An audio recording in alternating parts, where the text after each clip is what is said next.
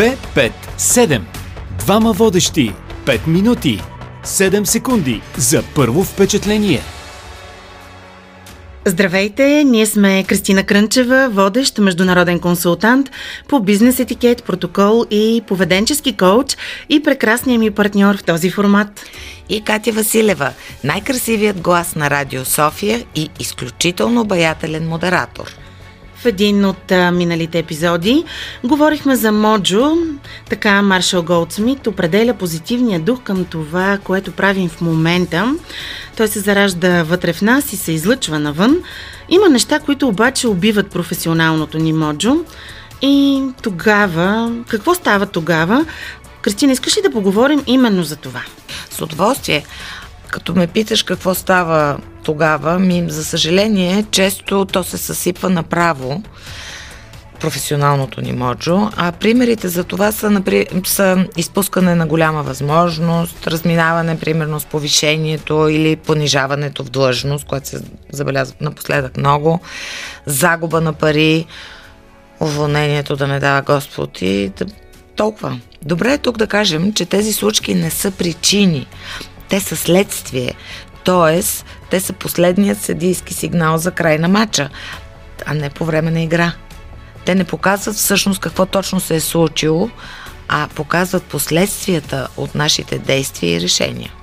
Но докато стигнем до там, едва ли няма ясни знаци какво се случва. Всъщност по време на играта на матча се наблюдават поредица от прости и трудно забележими грешки. Най-често срещаните са свръхангажираност, чакане фактите да се променят, търсене на логика, където няма такава, роптаене срещу шефа, отказване на промяна и така нататък. Да започнем от свръхангажираността. Струва ми се, че свръхангажирани наоколо колкото щеш. Всички. Всички са свръхангажирани. Нали си чувала поговорката, ако искаш нещо да бъде свършено, помоли заетия човек. И в това наистина има смисъл, защото заетия е винаги добре организиран и не си губи времето с незначителни неща. Тук обаче има една много тънка граница между това да поемаш много работа и да поемаш твърде много работа. Най-често хората, работещи в големите фирми, попадат в този капан. Ако си много добра в това, което вършиш и обичаш работата си, всички искат да се присламчат към теб по някакъв начин. Примерно, искат ти мнението за някаква идея, моля те да участваш в техен проект. Изобщо си подложена всеки ден на атаки от възможности. Именно за това младите служители напредват по-бързо от колегите с по-дълъг стаж. Те са с ентусиазъм и амбиция и шефовете им дават повече задачи и все повече задължения. Още повече един млад служител никога няма да каже не мога да се справя, докато не стане твърде късно. И тогава качеството им на работа започва да куца, поемайки в предсказуем, но порочен кръг. Същото май може да се каже и може да се види и при работещите за себе си, въпреки че често казваме най-хубаво, когато сам си шеф. Ами, не съм сигурна. да ти кажа, работещите за себе си, те не разчитат на редовна заплата и тази връзка всяка възможност им изглежда като последния източник на средства. Така го приемат. И затова казват да на всичко. Аз лично мога да кажа, че го имам този проблем. Моята работа е да правя обучение, знаеш. Когато някой ме покани, аз отивам и съответно получавам заплащане за това.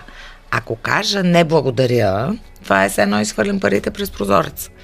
Правейки си графика с ангажименти, аз винаги си оставям някакви дни, в които имам да чета специална литература, да пиша и да работя по проектите, които развивам в момента. И тук идва голямото изкушение. Някой се обажда за да направи обучение. Това обучение попада в моите дни, нали, личните ми дни, които в календара винаги си ги оставям. И какво мислиш, че веднага ми минава през закъла? Аз ще си намеря друг ден за четене, и довършване на проекта. А сега ще потвърдя обучението, защото знам ли какво ще стане след два месеца, дали ще имам и други ангажименти и запитвания. И превключвам от съжалявам, тези дати съм заета, на можете да разчитате на мен. да, звучи много познато. И резултатът най-често е модерната дума бърнаут, вследствие на тази свръх ангажираност. Освен това има и още една, така се каже, награда. Околните забелязват, че преди работата ни е носила някакво удоволствие, били сме такива ентусиазирани, щастливи, а сега изпълнението ни е вяло и понякога намърливо. Вярно е, че всички се чувстваме претоварени от задължения понякога. Но рядко и някой казва, поемам твърде много работа, а повечето от нас по-дълго и по-усилено а, работят, нали? по-дълго и по-усилено от всякога.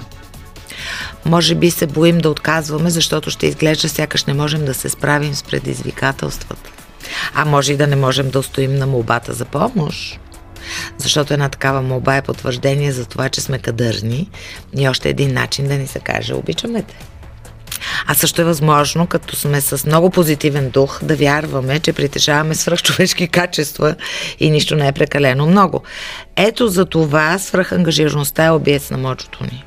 Е така, като го каза, за накрая какво да кажем, преди следващия път да отговорите на нечия молба с ентусиазирано. Да, Помислете, дали това, с което ще се ангажирате, е правилно в дългосрочен план. Чули Катя си каза тя на глас в този момент. А в следващия епизод предлагам да говорим за това, дали е грешка да чакаме фактите да се променят или трябва да действаме. Как действате вие? Пишете ни на 257.bnr.bg Бъдете наш гост в 257 с вашите теми и въпроси, на които да търсим заедно отговорите. 257 е всяка сряда след 15.30 часа в ефира на Радио София и в 257 подкаст във всички платформи на Националното радио. Бинар БГ, Spotify, Apple и Google Podcasts, SoundCloud, BNR подкасти в Viber. Изберете вашето място и се абонирайте. До следващия път! 2, 5, 7. Двама водещи. 5 минути. 7 секунди за първо впечатление.